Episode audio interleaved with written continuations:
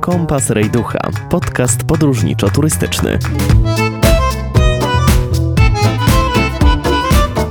Michał Rejduch, zapraszam.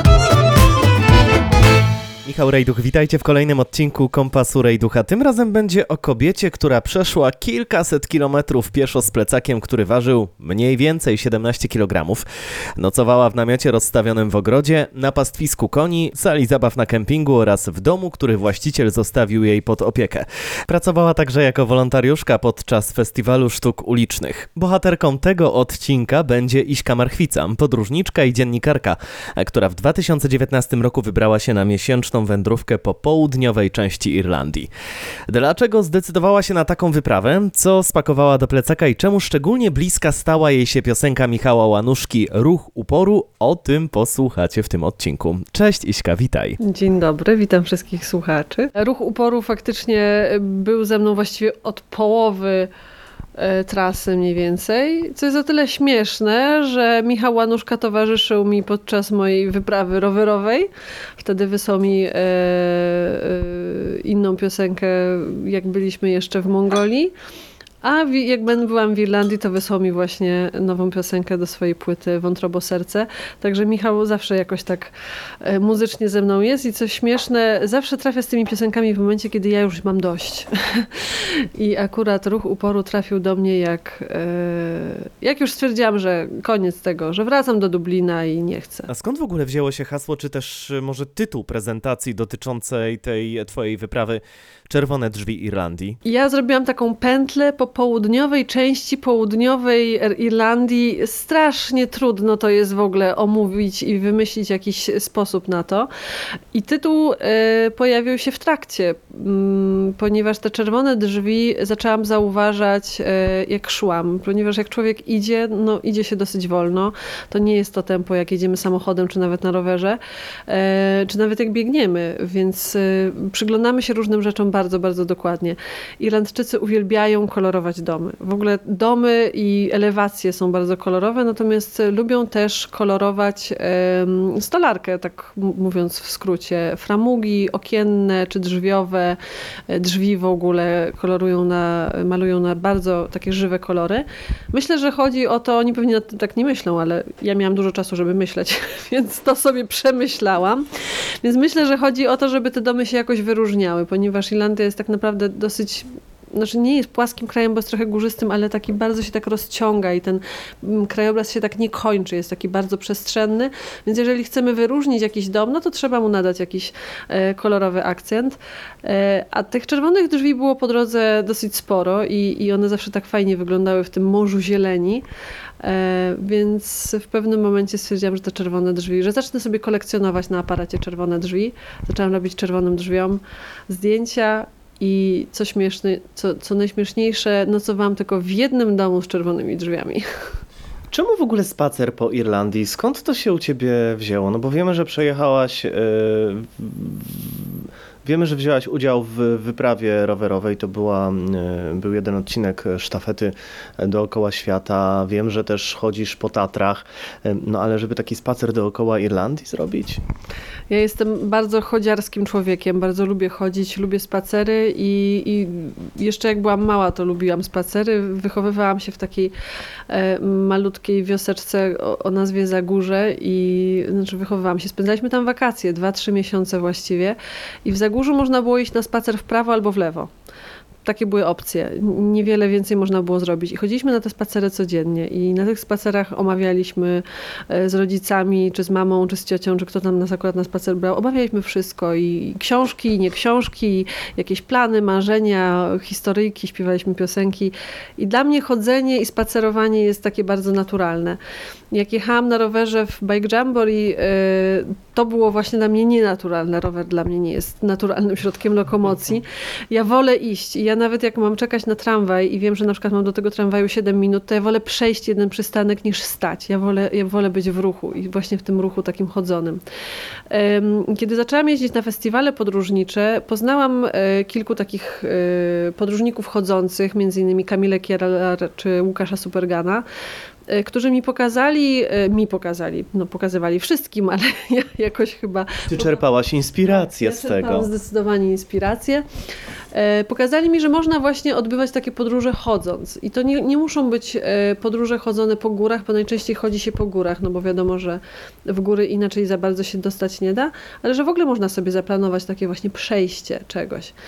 To przejście i, i to też właśnie na końcu teledysku do piosenki Michała Łanuszki jest napisane, bo szukaliśmy z Michałem takiego hasła, o co, o co chodzi, dlaczego to chodzenie. Chodzi o to, żeby nie pędzić, żeby żeby jednak trochę wolniej doświadczać tej podróży, bo kiedy jedziemy na rowerze, czy samochodem, czy jakimś innym środkiem lokomocji, to wszystko się zmienia bardzo szybko. Przejeżdżamy z punktu A do punktu B. Najważniejsze są dla nas te punkty. Ale często też nie widzimy niektórych rzeczy. Dokładnie, w ogóle nie zauważamy, albo gdzieś tam to mija za oknem, czy, czy przed sobą. Natomiast kiedy idziemy, to cała ta trasa jest istotna. Każdy punkt na tej trasie jest istotny. Czasami jest tak, że mamy, widzimy coś daleko przed sobą i dopiero musimy dojść do tego miejsca. I ja nie, niejednokrotnie w tej podróży miałam tak, że widziałam przed sobą jakąś wieżę na przykład i szłam i ją widziałam i dochodziłam do niej na przykład po półtorej godziny dopiero i przez te półtorej godziny się zastanawiałam, co to jest i wymyślałam. I jak zmieniała się perspektywa, sobie myślałam, a bo to jest jakiś zamek, a nie, jednak to jest jakaś wieża cieśni, a nie, jednak to jest dom. Potem się okazywało, że to jest na przykład, nie wieża kościoła.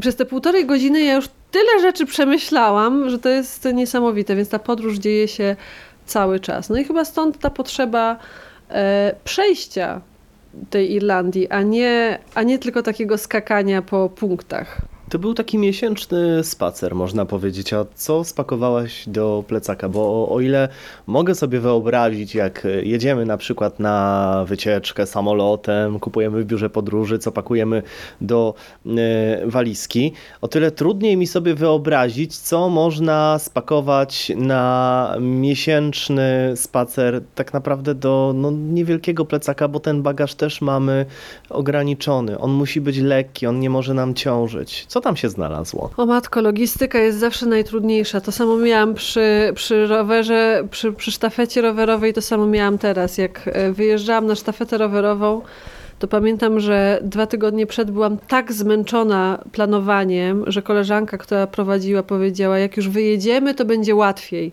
Ja mówiłam, tak, no przecież wtedy się zaczną schody.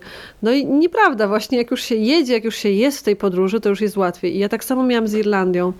E, Ja ruszałam pod koniec lipca, żeby sobie przejść przez cały sierpień. I pamiętam, że w lipcu jeszcze pracowałam w kawiarni i dorabiałam i spotykałam się też z Kamilą Kielar, która mi radziła w bardzo wielu rzeczach i w kwestii właśnie ekwipunku, butów i tak dalej.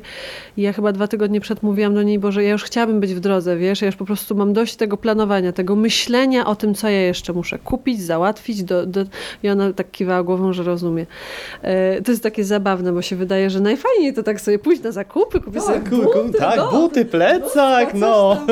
Matko, ile ja myślałam nad plecakiem. Przecież ja sprawdziłam jakiś milion opcji. I to też nie może być jakiś pierwszy, lepszy plecak. Tak, z plecakiem było. O tyle jest fajniej, jak już się te rzeczy ma, że każda kolejna podróż wydaje mi się trochę łatwiejsza. Raz, że mamy doświadczenie, a dwa, że część sprzętów już mamy.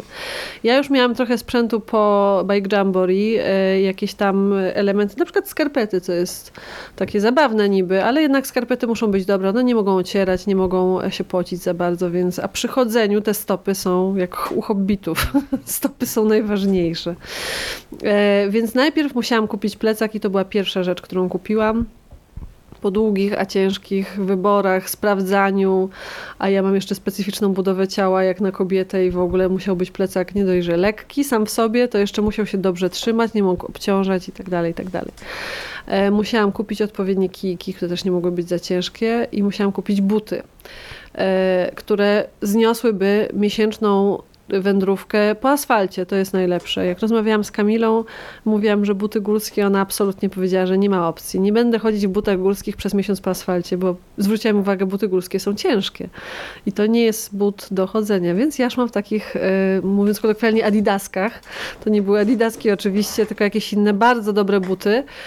E, ale to były buty do, do biegu trailowego tak zwanego. I, I to też strasznie długo trwało, zanim ja w końcu te buty wybrałam i kupiłam. No, no a co poza tym się znalazło? E, Jedne spodnie miałam, takie, którym się odpina nogawki, żeby były długo krótkie. Em, Koszulka, krótki rękaw, długi rękaw, bluza, kurtka przeciwdeszczowa, e, już tam nie pamiętam co dokładnie, oczywiście bielizna, takie rzeczy. Jedzenie takie Ja nie jem mięsa, a w tym, a w Irlandii jest e, trochę problem z takim jedzeniem wegetariańskim, więc miałam jakiś taki zapas, żeby nie jeść tylko i wyłącznie sera. Musiałam mieć dobry powerbank, bo z tym nie byłam pewna, gdzie będę nocować. To akurat w przeciwieństwie do Bike Jamboree, tutaj tych noclegów nie miałam takich zapewnionych od, odgórnie. Em, Namiot był? E, Namiot oczywiście, no i to, to, to były takie najcięższe rzeczy. Namiot, mm, śpiwór, termarest, czyli taka mata samopompująca i kuchenka. To były chyba te najcięższe rzeczy, które miałam w plecaku, ale z których nie mogłam zrezygnować. Oczywiście mogłam e, spać pod jakimś tarpem, czyli pod taką płachtą rozkładaną albo w jakiś inny sposób, ale powiedzmy sobie szczerze, ja nie jestem aż tak doświadczonym podróżnikiem jak Łukasz Supergan, żeby się zwinąć w kłębek gdzieś przy drodze i pójść spać. Ja potrzebowałam jednak namiotu, ale i tak udało mi się kupić bardzo lekki, e, sprawny namiot. I w tym namiocie nocowałam tak pół na pół. Część u ludzi, część w namiocie. E, Plecak w sumie ze wszystkim ważył 17 kg e, i to było za dużo. Kamila mi powiedziała, że plecak, e, ze wszystkim w sensie też z jedzeniem em, takim powiedzmy tam na kilka dni z wodą i tak dalej. Kamila mi powiedziała, że plecak mój powinien ważyć maksymalnie 14. Jak się okazało, że waży 17, to takie miałem, a Boże, te 3 kg. Oj, te 3 kg. Do dzisiaj z fizjoterapeutą wspominamy bardzo, bardzo. Czyli jednak nie, nie wyrzuciłaś części rzeczy, zabrałaś te 17 kg. Em, W pierwszym tygodniu plecak ważył 19. I ja odsyłałam rzeczy do, do Polski, ponieważ miałam na przykład dodatkową koszulkę, dodatkową bluzę, dodatkowe skarpetki jeszcze jedne i coś tam jeszcze miałam, już nie pamiętam. I okazało się, że ta koszulka, koszulka, która waży ile? Ile ona może ważyć? 100 gramów? Mniej? Okazało się, że ta koszulka, ta bluza, to wszystko razem ziarnko do ziarnka i okazuje się, że takich rzeczy, które mi Kamila od początku mówiła, że mam ich nie brać, ale ja oczywiście wiedziałam lepiej. Musiałam e, odesłać, e, nawet nie do Polski, odsyłałam do Dublina, ponieważ miałam w Dublinie koleżankę, która przyjęła te moje rzeczy. Nie zrezygnowałam tylko e, z dwóch rzeczy, które stwierdziłam, że no nie zrezygnowałam. Aha, miałam jeszcze takie sandały. Sandały, które służyły mi za trochę sandały, trochę klapki pod prysznic i tak dalej i chwała Bogu, że je miałam, ponieważ po pierwszym tygodniu nabawiłam się kontuzji z ścięgna Achillesa i nie byłam w stanie założyć butów. Musiałam chodzić w sandałach, a chodzenie w sandałach też nie jest specjalnie dobre na takich odcinkach, ale dobrze, że miałam, bo inaczej bym szła, nie wiem, chyba boso. Powiedzmy o samej trasie, którą przeszłaś. Jak to zaplanowałaś? Bo tu mówiłaś, że w Zagórzu chodziłaś albo w prawo, albo w, w lewo, a w Irlandii no, miałaś troszkę większe pole do popisu. Tak. ym, ja w ogóle Irlandię kocham. Bardzo. Y, I po tym miesięcznej podróży, w przeciwieństwie do Altaju, do którego, no, jak mnie ktoś za włosy zaciągnie, to mogę pojechać. A do Irlandii bardzo chcę wrócić. Poznałam fantastycznych ludzi, którzy już mnie zapraszają na wakacje. Nie mogłam zaplanować podróży tak, żeby obejść całą Irlandię. Musiałabym iść koło 60 km dziennie. To jest stanowczo za dużo. Ja, ja chodziłam mniej więcej 30, maksymalnie 40, ale starałam się między 20 a 30 mieć dziennie. Chciałam przejść całą Irlandię dookoła. Taki był początkowy plan. W ogóle chciałam iść wzdłuż linii brzegowej. To był w ogóle pierwszy plan. I okazało się, że linia brzegowa Irlandii jest tak poszarpana, tak powcinana, to jest tak nierówna wyspa, że ja bym chyba z rok szła, żeby iść faktycznie wzdłuż linii brzegowej. Potem po rozmowie z kolegą okazało się, że w ogóle to jest prawie niewykonalne, ponieważ Irlandia nie ma takich terenów, prawie nie ma takich terenów, które są ogólnodostępne, takie państwowe. Właściwie cała Irlandia jest poszatkowana i to są tereny prywatne. I ja być może przez jakiś płot przejdę, a przez następny już nie przejdę, albo trafię na krowę, albo psa.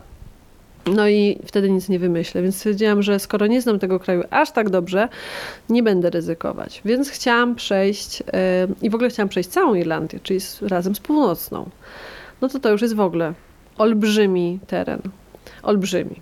Nie jest aż taka duża wyspa, ale jak dla chodziarza duży. No więc zmodyfikowałam, że jednak przejdę Irlandię Południową i zrobiło mi się takie jajo po wyspie. Ale nie podobało mi się to jajo i rozmawiałam znowu z Kamilą, która mi mówi, a dlaczego ty musisz iść aż tak daleko na północ? Ja mówię, no bo, no bo mam przejść całą Irlandię Południową. Ona mówi, ale masz przejść, bo, bo kto ci kazał? Co ty masz jakieś dofinansowanie z ministerstwa, że musisz przejść całą? Ambicje mam. I ja wtedy otworzyły mi się oczy, że faktycznie przecież to ja planuję tę trasę. Ona ma być dla mnie atrakcyjna, a nie dla jakiegoś wyimaginowanego planu, który gdzieś tam sobie kiedyś wymyśliłam i którego nie jestem w stanie zrealizować, bo ograniczają mnie, pomijając że kwestie nóg. Gdybym była, e, nie wiem, kim, jakimś influencerem na YouTubie, to mogłabym sobie chodzić nawet 4 miesiące, ale niestety urlop miałam taki, jaki miałam. Musiałam wrócić w odpowiednim momencie do, do kraju i do pracy i miałam miesiąc tylko, więc musiałam zaplanować właśnie tak. I stąd wzięła się ta południowa część południowej wyspy. E, mm, południowa część e, południowej Irlandii. Więc zaczęłam w Dublinie oczywiście. Znaczy oczywiście, nie oczywiście, dla mnie to było oczywiste, e, w którym to Dublinie jeszcze dozbierałam sobie sprzęt. E, Najpierw e, szłam przez góry Wicklow, fragment właściwie gór Wicklow, do których chcę wrócić, ponieważ całe góry, całe góry wcinają się trochę bardziej w głąb lądu, a ja jednak chciałam iść w miarę blisko wybrzeża, więc tylko tak liznęłam tych gór. E, I potem tak sobie szłam w dół, w dół, w dół, na południe, Waterford, Wexford. E, W Waterford spędziłam czas na festiwalu sztuk ulicznych, też było super, tam podleczyłam nogę. I tak sobie potem tak w miarę możliwości szłam. Jeden dzień jechałam na rowerze nawet e, wzdłuż tej południowej granicy. I mniej więcej na wysokości County Clare mniej więcej odbiłam tak trochę w głąb lądu. E, czyli zrobiłam taką, takie kółeczko mniej więcej po linii brzegowej. E, Jak już odbiłam głąb lądu, to, to, to przecinałam Irlandię dosłownie w, po, w połowie, według map Google, dosłownie tam, gdzie jest napisane Irlandia, czyli dokładnie połowa. Tam są takie góry Sleeve Bloom Mountains i wracałam już wzdłuż kanału Grand Canal, e, który był kanałem wybudowanym e, jeszcze chyba w XVIII czy XIX wieku. Miał być taką drogą wodną do przewożenia różnych to- towarów, a teraz jest właściwie takim, taką atrakcją turystyczną, więc wracałam z wodą do Dublina. Podejrzewam, że było wiele ciekawych przygód i wiele ciekawych osób na swojej drodze spotkałaś właśnie w Irlandii. Tak, to też e, jest tak, e, tak, taki, takie hasło typowe dla samotnych podróżników. Spotkałam kogoś tam, kogoś tam i mam z nim kontakt do dziś. A masz? Mam. E, Głupio się to mówi, ale faktycznie osoby, które podróżują same, jakoś tak przyciągają ludzi. Pewnie dlatego, że są takie samotne i ludzie mają jakąś taką potrzebę opieki tą osobą. Chyba tak. Chyba tak. Gorzej jak się widzi pięciu typa w czerwonych kubraczkach na rowerach w zimie w Rosji, to wtedy nie masz ochoty się zaopiekować tymi ludźmi, tylko masz ochotę uciekać, bo to na pewno jacyś wariaci. Sigma i Pi jadą. No. Jakieś ufolutki. A ja sobie szłam taka w tych krótkich spodenkach z dużym plecakiem, o kijkach, szłam przez tę Irlandię i ludzie tak na mnie patrzyli z takim, eee, w ogóle o co chodzi, co ty tu robisz? Mnóstwo osób mnie za, za, zaczepiało, ale Irlandczycy w przeciwieństwie do Autajczyków są bardzo otwartymi ludźmi, którzy chcą pomagać. I bardzo często mm, zdarzało się tak, że ktoś się zatrzymywał samochodem i na przykład pytał mnie, czy mi pomóc, czy się zgubiłam, czy wiem, gdzie idę, czy mnie gdzieś podrzucić. Ja mówię, że nie, nie, bo właśnie o to chodzi, że mam przejść. Ale ja cię podwiozę, nikt nie musi wiedzieć. E, Więc tacy byli bardzo kochani i kilka razy z takiej pomocy skorzystałam i ta pomoc mi po prostu uratowała, może nie życie, ale psychikę. Na przykład w pierwszym tygodniu, kiedy właśnie rozwaliłam to ścięgno Achillesa, ból był koszmarny, nie byłam w stanie jej. Wiązałam tę nogę i, i, i no nie bardzo się dało. Zatrzymała się przy mnie niejaka Claire, e, która mnie zapytała, gdzie idę, czy wiem i tak dalej. I ja mówię, że tak. e, I że gdzieś tam, chciałam, już nie pamiętam nazwy miejscowości, że mówię, że tam podejrzę, to dwa kilometry jest i tam chcę sobie zrobić odpoczynek. Ona mówiła, bo widzę, że kulejesz, więc, więc tak pytam, czy wszystko w porządku. Mówię, nie, że muszę tam podejść i tak dalej. On mówi, no dobra, no to jak wiesz, no to pa. I pojechała. Po czym widzę, że ona wjechała do swojego domu dosłownie, nie wiem, parę metrów dalej e, wjechała samochodem. Sobie się kurczę, w sumie to mogłam się do niej wbić na jakąś herbatę. I słuchaj, jak tylko to pomyślałam, to ona wychodzi z za tego domu i mówi: Nie mogę cię tak zostawić na tej drodze, chodź coś zjesz, odpoczniesz sobie chwilę. Po co będziesz szła do tej miejscowości, żeby tam coś zjeść, jak możesz zjeść u mnie? Y, I, mu, I mówi, i pyta mnie, czy jestem głodna, a ja taka zrezygnowana już się nauczyłam, y, to też się człowiek musi nauczyć i odpowiadać szczerze na pytania. Czy jesteś głodna? Tak, jestem głodna. Jestem w podróży, jestem zawsze głodna. Bo my takie mamy wuczone takie. Może jednak takie nie, może a nie, dziękuję. Nie, nie, nie, nie trzeba. Jesteś, chce ci się pić? Tak, chce mi się pić. I to ciężko powiedzieć, bo tobie się wydaje od razu, że się narzucasz. Ale to ta osoba zapytała, więc czemu nie? Ale to w ogóle, wiesz, dla mnie jest takie y, ciekawe to, że obca osoba obcą osobę przyjmuje u siebie w Tak. domu, gdzie u nas by coś takiego było. Chociaż są takie przypadki. No pewnie się zdarza. W każdym razie Claire wzięła mnie do, do, do siebie. Okazało się, że jest chiropraktykiem, czyli e, pracuje z końmi tak naprawdę, prowadzi terapię. I w ogóle jest też weterynarzem i się zna. I jak usiadła, zrobiła mi jakąś sałatkę, pamiętam coś tam powiedziało. Okazało się, że ona w ogóle chodzi po górach, była na Everestie. W ogóle jakaś niesamowita kobieta, nagle, nagle ją spotkałam. I ja tak żałowałam, że ja mam iść dalej, bo ja chciałam z nią spędzić całe lato już. Ja w ogóle chciałam, ona mówi, jakbyś została, to bym ci pracę dała, bo ja potrzebuję kogoś do pracy przy koniach. No zostań ze mną. Się tak dogadałyśmy dosłownie y, na tej drodze. Jak ja jadłam tą sałatkę, to mówi, dobra, give me the hoof. Daj swoje kopytko. I, i tak, o, przepraszam cię bardzo, nogę, nogę, bo ja tak, wiesz, z końmi pracuję. Pokazała mi jej nogę i ona powiedziała, że mam naderwane ścięgno Achillesa i mówi, kurczę, to nie ma szans, ty musisz odpocząć, bo, bo po prostu jak zerwiesz ścięgno, to już nigdzie nie pójdziesz. I ona mi dała maść, założyła mi taki specjalny bandaż elastyczny i odwiozła mnie do promu. Z promu ja podjechałam już do Waterford i tam spędziłam trzy dni e, i na szczęście się podleczyłam, ale dzięki niej chyba, nie wiem, ona mi chyba uratowała tę nogę. Przede wszystkim uratowała mi psychikę. Ja się tak popłakałam tam u niej, jak, jak u mamy. Powiedziałam, że mam dość i że w ogóle źle to wymyśliłam i w ogóle tak ciepła osoba zupełnie na środku drogi. I takich osób miałam dosyć sporo. I jak nocowałam u różnych osób, e, bo ja pukałam do, do różnych drzwi, e, albo czasami ktoś mnie zgarniał gdzieś z ulicy, nie spotkałam się z sytuacją jakąś taką em, takiego Takiej niechęci? takiej niechęci, czy takiego traktowania z góry, o tak bym powiedziała, na zasadzie właśnie to, co mieliśmy w Rosji.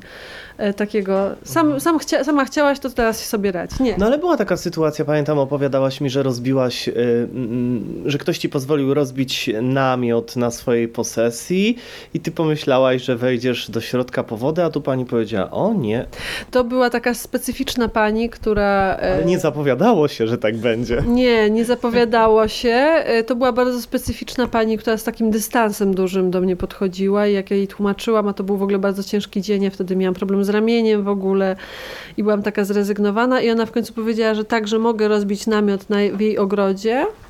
To jest taka bardzo delikatna sprawa, bo ja na przykład oczywiście chciałam wziąć prysznic, nie? ale nie mogę się wbijać komuś. Tak, to, że mi pozwolił rozbić namiot, to i tak jest bardzo miłe.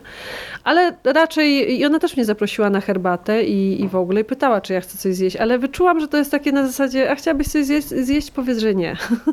Y, Bo jakoś tak wyczuwasz, że no to nie jest osoba, która by chciała, ale jak jej zaczęłam opowiadać, że idę przez tę Irlandię, a ona mówi, ale po Irlandii się jeździ samochodami. Ja mówię, tak, ale ja sobie wymyśliłam, że będę szła, bo jednak inaczej się obserwuje, jak jest wolniej i tak dalej, a ona tak na mnie patrzy, paliła papierosa w lówce, cała ubrana na czarno i mówi, czyli idziesz przez Irlandię, nie obraź się, ale to jest po prostu głupie. No i e, Nie chciałaś stamtąd uciekać? trochę chciałam, ale potem zaczęłam rozkładać namiot i ona mi przyniosła do tego namiotu dwie, dwie, dwie puchowe kołdry i jeszcze dała mi na noc kubek taki termiczny z herbatą. Powiedziała, że wolałabym, żeby nie, żebym nie wchodziła do domu, chociaż jak będę potrzebować do toalety, to oczywiście, żebym weszła, ale żeby nie otwierać drzwi i to potem się okazało, rano mi to powiedziała, że ona nie chciała, żebym ja wchodziła nie dlatego, że ona była wredna, tylko dlatego, że ona ma problem z drzwiami od, od ogrodu i te drzwi wypadają. I ona się bała, że jak ja wejdę, to te drzwi po prostu wypadną z framugą. I dlatego ona nie chciała, żebym za bardzo chodziła.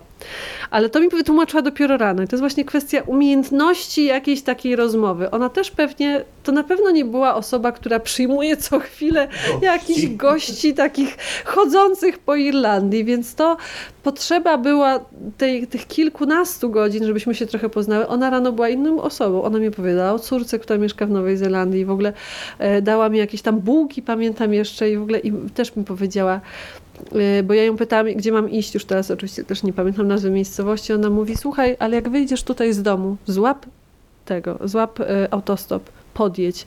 Ja nikomu nie powiem, że ty przejechałaś samochodem. Także inna osoba, ale faktycznie na początku był taki spory dystans, takie, o, tutaj jest granica. Ale to nie jest tak, że ty cały czas szłaś, no bo mówisz, tu pojechałam samochodem, tam przejechałam samochodem. Gdzieś ktoś jeszcze cię podwoził? To znaczy tak, raz jechałam rowerem i to było wpisane w mój, w mój plan, że jechałam z Waterford do Dungarvan e, taką, takim szlakiem rowerowym i bardzo chciałam przejechać tym szlakiem, bo wszyscy mówili, że jest piękny i faktycznie to było bardzo fajne. W przyczepie dla dziecka wiozłam swój plecak. To wyglądało zabawnie. E, raz podwiozła mnie samochodem faktycznie ta Claire, kiedy miałam ten naderwane ścięgno Achillesa i potem tam z promu też musiałam podjechać do Waterford, no bo nie byłam w stanie iść. I z takich podwózek to właściwie jest tyle. Natomiast y, zupełnie nie planowałam tego i tutaj droga i ludzie napisali ten scenariusz, że ja weekendy spędzałam z Polakami. W ogóle tak wyszło zupełnie przez przypadek. Którzy, mnie, którzy mi robili e, wycieczki objazdowe. I trochę może to nie jest prawidłowe, że tak powiem, powinnam iść oczywiście, ale no znowu miałam gdzieś w głowie tę Kamilę, która mówiła, ale to nikt ci nie kazał, więc po prostu zaplanuj tak jak chcesz. I faktycznie dzięki temu, że poznałam te, te polskie rodziny, które mi robiły takie wycieczki, byłam w stanie więcej tej Irlandii doświadczyć i zobaczyć. I też spędzałam czas z osobami, które mieszkają tam na co dzień, więc oni mi pokazywali mnóstwo rzeczy, oni w ogóle chcieli mi pokazać mnóstwo rzeczy. Dzięki temu na przykład właśnie w County Clare e, jeździłam z takim Antkiem em, po terenie klifów Kilki i bardzo dużo mogliśmy zobaczyć. Gdybym ja tylko się uparła na to chodzenie, to bym aż tyle tego nie zobaczyła, no bo ja robiłam 30 km dziennie, a tutaj samochodem to myśmy z 200 km robili objeżdżając. No i dzięki temu mogłam tej Irlandii trochę więcej zobaczyć, więc, że tak powiem, nie wstydzę się tego, E, ale starałam się jednak trzymać tego swojego e, planu chodzeniowego na tyle, na ile się dało. Tych takich oszukańczych kilometrów to może w sumie wyszłoby ze 20. Mówisz o tym, że jesteś zakochana w Irlandii, mm, ale czy podczas tej podróży pojawiło się coś, co ciebie bardzo zaskoczyło w tym kraju? Coś, czego do tej pory nie odkryłaś? Albo o czym nie wiedziałaś? Hmm. Planując tę podróż, bo ja Irlandię kojarzę ze strony muzycznej, bo od liceum jeszcze jestem związana z muzyką irlandzką. Z zespołem Komlan tańczyłam, e, uczyłam się tańca irlandzkiego w zespole Komlan. Em, chodziłam na mm, koncerty muzyki irlandzkiej, pisałam zresztą licencjat e, z polskich zespołów muzyki irlandzkiej. E, był taki boom w pewnym momencie na muzykę i kulturę irlandzką w ogóle. Teraz to trochę ucichło, ale gdzieś tam w moim sercu to zostało. I mówiąc do ciebie, cały czas patrzę po przekątnej na słownik mitologii celtyckiej, który stoi na mojej półce. Także ta, ta kultura, zresztą w latach 90. w ogóle był taki boom. E, Był zespół Klanat, była Enia, ta, ta, ta celtyckość gdzieś tam krążyła i mnie to gdzieś e, bardzo zaraziło.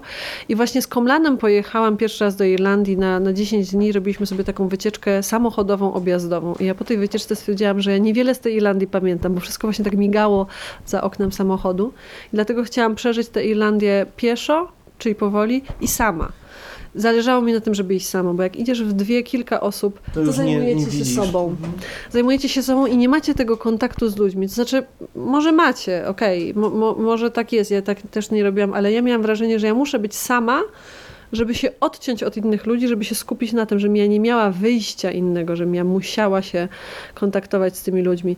Więc to, co mnie zaskoczyło, to chyba ja sama siebie zaskoczyłam, że ja potrafię tak do tych ludzi wychodzić i, i z nimi rozmawiać o różnych rzeczach. Ale zaskoczyło mnie też to, że tej muzyki tak naprawdę dużo nie ma.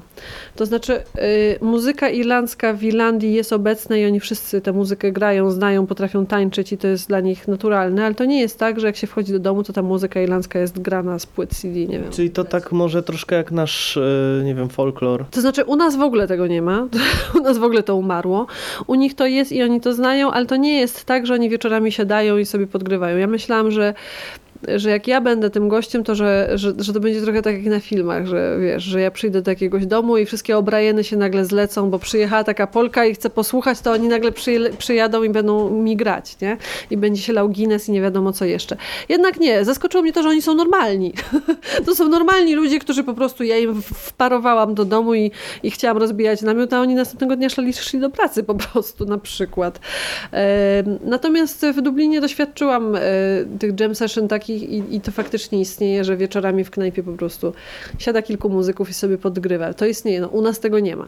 Nikt nie siedzi i nie podgrywa polskiej muzyki, tam jednak podgrywają, ale to jest miasto i oni to mówili, a w dużym mieście, w Dublinie, no tak, w Dublinie, no.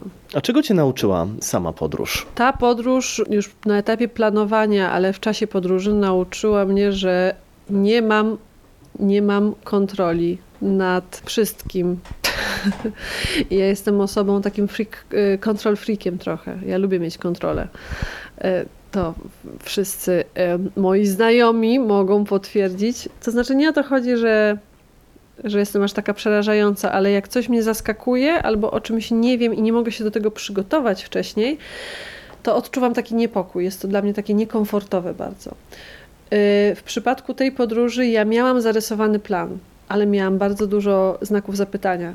Bardzo dużo rzeczy nie wiedziałam, bardzo dużo rzeczy musiałam planować w trakcie, na przykład szukając noclegów. E, ja zawsze starałam się nocować gdzieś u kogoś. Po pierwsze, ze względów bezpieczeństwa.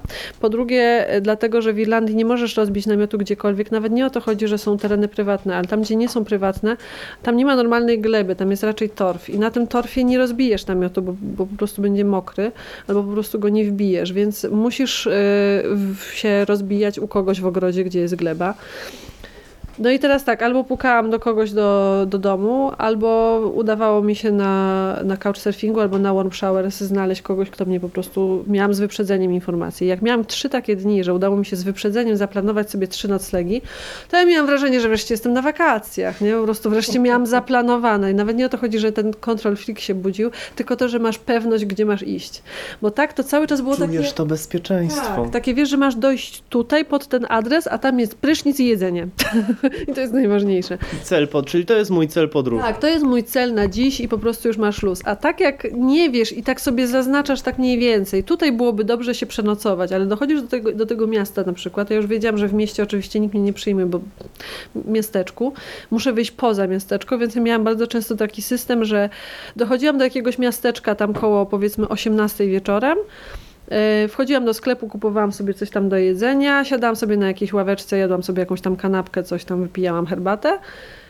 Robiłam głęboki oddech, wychodziłam z tego miasteczka i dopiero wtedy szukałam noclegu, bo najczęściej poza miasteczkiem było łatwiej mi się dogadać z ludźmi.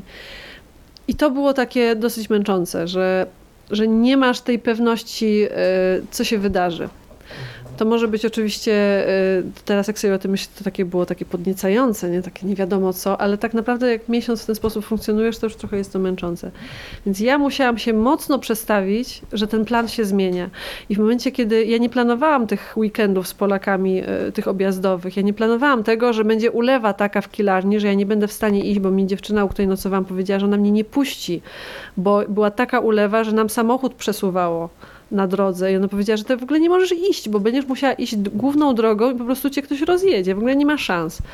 I ja byłam już przerażona. Nie, bo ja sobie zaplanowałam, ja sobie zaplanowałam, że ja będę iść, to jak ja mam nie iść teraz? No nie, no trzeba się poddać temu, Co jest że, że życie y, robi y, swoje po prostu. I, I jeżeli y, myślę, że w pewnym momencie już miałam taki taki luz i tak się tego nauczyłam, że jakby się wydarzyło znowu coś niespotykanego, a wydarzyło się pod koniec E, pocztą pantoflową Polaków tej Polonii mieszkającej w Irlandii trafiłam na niejakiego Grzegorza z Ulą. Cudowne małżeństwo, nie wiem, koło 60 chyba, tak, takie troszeczkę starsze, e, którzy zadzwonili do mnie, że mnie zapraszają i w ogóle, żebym przyszła gdzie jesteś. Ja mówię, że w Mount Melik, a to my po ciebie podjedziemy. No i powiedziałam, że chcę dojść do konkretnego miejsca, chciałam dojść do początku tego Grand Canal, o którym mówiłam.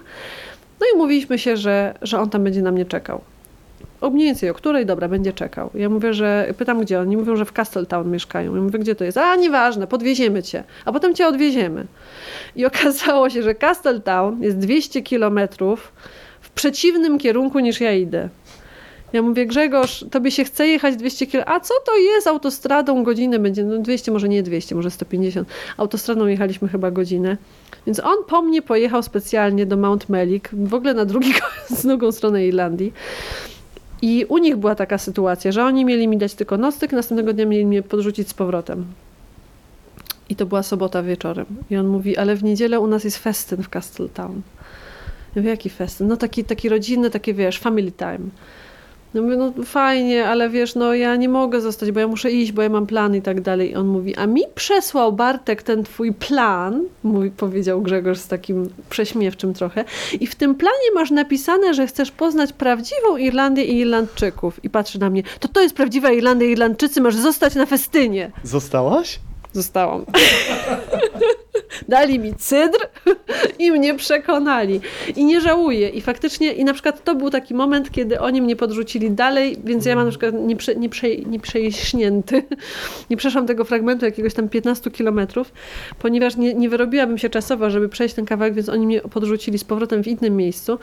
Ale nie żałuję, bo ja byłam na festynie, który był organizowany, to była taka typowa niedziela irlandzka i tam była muzyka irlandzka, konkursy przeciągania liny, e, wybór najsłodszego zwierzaka, e, konkurs ciast, jakaś tam orkiestra szkolna, tańce, w ogóle wszystko razem.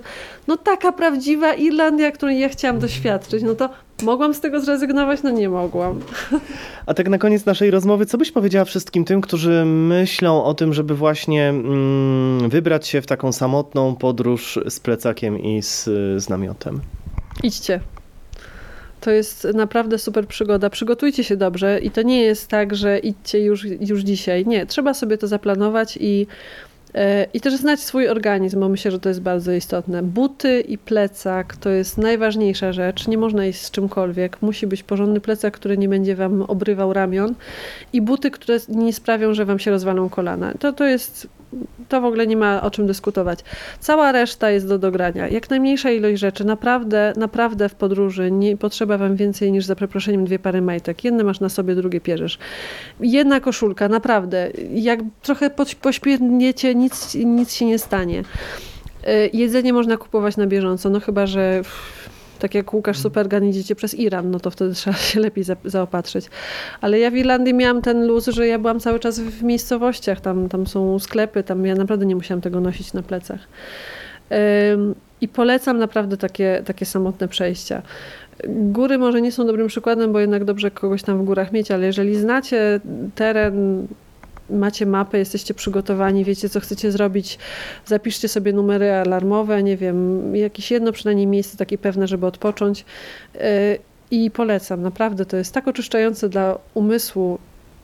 te- Z tego naszego codziennego, takiego zahukanego, zabieganego życia, obładowanego sprzętem, powinnościami i tak dalej, że polecam. A polecała Iśka Marchwica, która mnie gościła u siebie na zgrzypiącym krześle, co słyszymy. Bardzo miło mi było. Dziękuję ci. Dzięki, zapraszam ponownie. To był kolejny odcinek Kompasu Rejducha, następny już niebawem. Ja przypomnę, że Kompas Rejducha znajdziecie również na Instagramie i na Facebooku. Tam możecie skomentować każdy odcinek, tam też możecie do mnie napisać, do czego oczywiście Was zachęcam. Michał Rejduch, do usłyszenia.